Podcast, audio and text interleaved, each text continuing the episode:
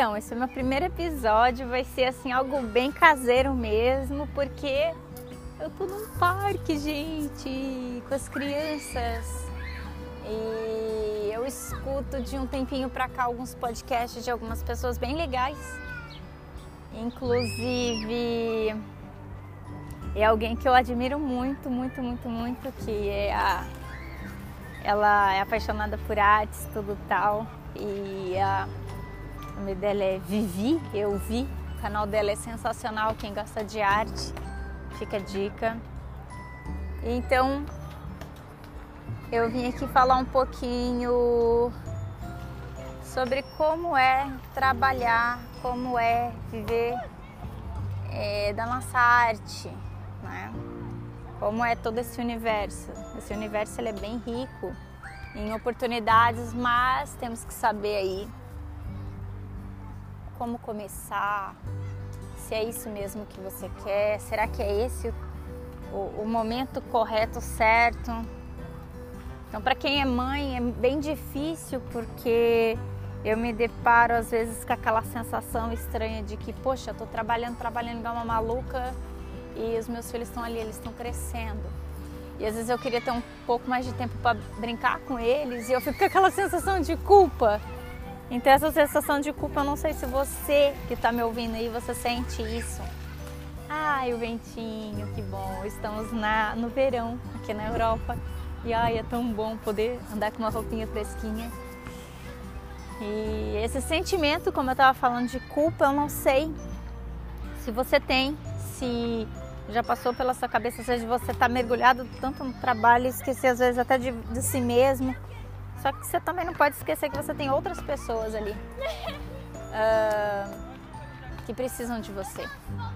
E também todo o trabalho, né? O trabalho ele, ele, ele tem que continuar o tempo todo, porque a gente não pode parar. É isso que nós escolhemos para nossa vida. E para quem não sabe, né, voltando um pouco atrás, assim, lá na história, para quem não sabe, eu tenho formação como gemóloga e para quem não sabe bem o que é gemólogo, o gemólogo é alguém que trabalha com pedras. Isso eu herdei do meu pai. Meu pai ele era um joalheiro, gemólogo, e ele construiu a sua própria joalheria. Isso é coisa de família, né, gente? Mistura aí de, de, de, de, de raças. É, tem muito disso também, mistura de, de italiano e espanhol. Tem, tem isso muito latente.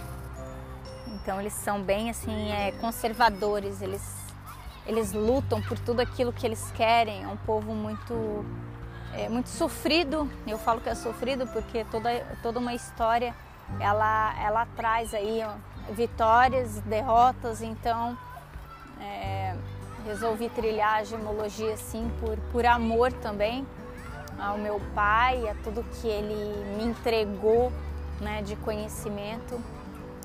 Então seria meio que também uma homenagem a ele.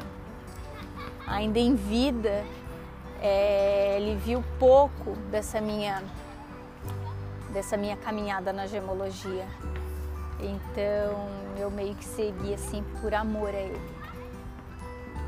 E depois de trabalhar num, assim muito tempo em laboratório, eu me deparei com a dificuldade de poder conciliar a vida é, de mãe, esposa e, e também um trabalho que, assim, quem, quem trabalha com pedras, principalmente em laboratório, que era o meu caso, sabe muito bem a estafa mental que dá e principalmente o cansaço é, e a fadiga nos olhos, porque é o tempo todo a pessoa trabalhando com luzes é, com microscópio. Então, são dezenas de coisas aí que requer muita nossa atenção, porque é os nossos olhos que estão tá ali inclinados para determinado mineral e ali você vai ter que saber dosar se aquela pedra vai virar assim ou não um adorno. Então, é mais ou menos você tem que classificar a pedra para saber se ela ela tá apta, né, a se tornar uma joia sim ou não. Então, muitos anos trabalhando nisso. Eu entrava no trabalho noite, tá? Vou falar assim. sete horas, sete e meia da manhã e saía eram umas oito da noite, então quer dizer, entrava entre aspas de dia, noite, né, madrugada e saía à noite. Eu mal via o sol. Então, quando veio a maternidade, eu comecei a me deparar em deixar meus filhos com outras pessoas. E sabe aquela sensação de que você está perdendo, sabe, coisas pequenas, tipo um sorriso, é, talvez a criança começando a gatinhar ou nascer o primeiro dentinho. Eu tive essa sensação, eu falei, poxa, eu não posso perder isso dos meus filhos, né? E para quem não sabe, eu fiz um ano de design gráfico aqui na França, então é, fiquei meio assim, né? Até minha mãe, ela falou: minha filha, não pense que foi um tempo perdido da sua vida. Que antes de começar a gemologia eu fiz o design gráfico. Então o design gráfico assim me deu um, ai, como eu posso dizer para você, uh, um start. Eu já desenhava por prazer, por brincar já fazia já os meus rabiscos, meus mangás na adolescência. E daí fiquei com aquilo na cabeça, falei, poxa, vou voltar a desenhar. Daí comecei a pintar livros de colorir, comprei um sketchbook muito massa, continuei com as minhas mandalas, com ilustrações. Daí começou a surgir o meu primeiro meu primeiro estalo assim, por que não, né? por que não transformar isso como profissão? Já me reinventei tantas vezes e daí veio ai, o sonho, né, de trabalhar, de empreender em casa. Como é mais possível, né, tudo isso? E daí foi o meu primeiro start para que eu pudesse montar um ateliê para mim. E foi incrível, né? Foi realmente incrível.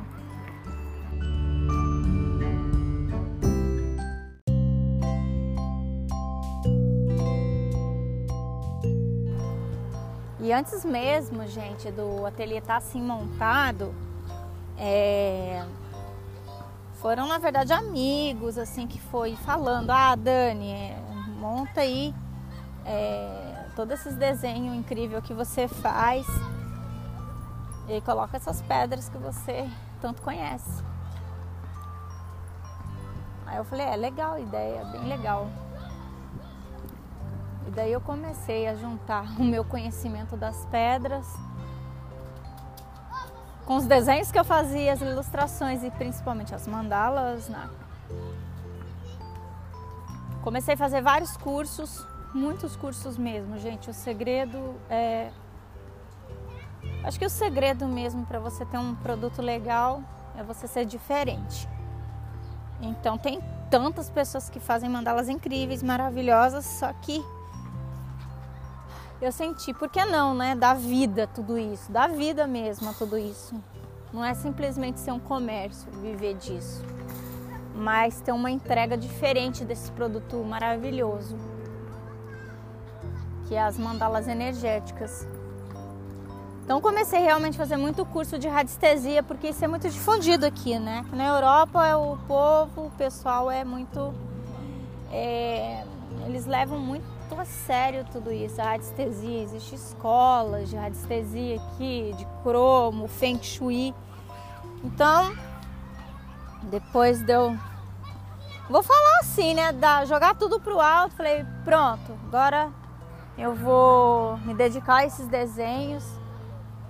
Realmente integrar cristais, pedras, que já veio já disso, né, na minha família. E por que não colocar, misturar tudo isso e fazer um. Vou falar desse modo, tá, gente? Com todo respeito, porque o meu trabalho eu, eu levo muito a sério e é respeito puro, um bem bolado. Então comecei a fazer cursos de radiestesia, cromo e levar muito a sério, levar, levar muito a sério as crianças, gente. Eu tô num parque, eu falei no começo do podcast, hein? Tô num parque. Isso é a liberdade de poder estar tá com seus filhos, fazer algo que vocês amam, trabalhar, ser muito bem remunerado. Eu acho que hoje eu ganho bem mais do que eu ganhava estando trancada dentro de um laboratório, sendo aí bem sincera. E olha, e detalhe, e detalhe, é, a maioria do meu público mesmo é aí do Brasil. Então olha que incrível. Então, eu tenho essa liberdade de poder estar aqui agora com os meus filhos. Vocês estão vendo, ouvindo, né? Vendo não, estão ouvindo que eu estou num parque com eles. Algumas pessoas vão me taxar, ai que louco, gravar um podcast aí num, num parquinho. Não. Estou gravando onde é para vocês sentirem o quanto é a liberdade de poder fazer aquilo que a gente ama e tá do lado de quem a gente ama também, das pessoas que a gente ama. Então, com tudo isso, eu pude é, me encontrar mesmo. Não deixei de fazer aquilo que amo, que são todo todo o, o trabalho com as pedras e unir com as mandalas, com as, com as ilustrações, com tudo que hoje as pessoas vêm até mim, confiam em mim, no meu trabalho, em tudo aquilo que eu tenho construído ao longo do tempo. E hoje meu filho, ele tá com nove anos, nove anos, vai fazer dez. Então vamos dizer aí que um ano foi de estudo, um ano e meio. Vamos colocar dois anos, tá? Há oito anos que eu me dedico a isso. Então, há oito anos que eu tenho essa possibilidade de ver eles crescerem, de poder trabalhar com aquilo que amo e poder e poder ser mais na minha vida, ter uma qualidade de vida incrível, não que eu não tinha antes, mas hoje eu posso acompanhar os meus filhos em cada passinho. Ai, gente, é isso que eu queria compartilhar com vocês aqui nesse podcast, esse primeiríssimo podcast incrível. Para quem não me segue nas redes sociais, eu tenho os dois perfis, gente, o arroba Mundo dos Cristais e, e o arroba Atelier com R, Atelier de Mandalas, que lá tá o trabalho com as mandalas. E o meu blog, gente, meu blog que é o mundodoscristais.com e o meu YouTube, que é o Daniela Kasparov, com K. Tá certo? Olha, sugestões vocês podem me escrever, ok? Me inscreva, me, me escreva, quer dizer, me escreva no por e-mail, que eu acho mais fácil.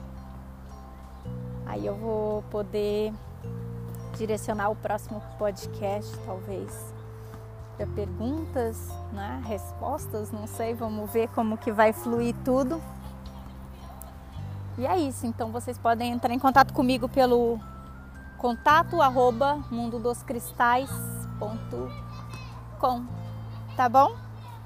Olha, um beijo cristalino para todos vocês. A minha meta é que a cada 15 dias eu poste um podcast como esse. E eu espero sinceramente que vocês tenham gostado desse, desse episódio de pinceladas cristalinas, né? Porque não pode faltar os cristais e os pincéis. Tá bom? Beijo lindo na alma, fiquem com Deus e até mais. Tchau!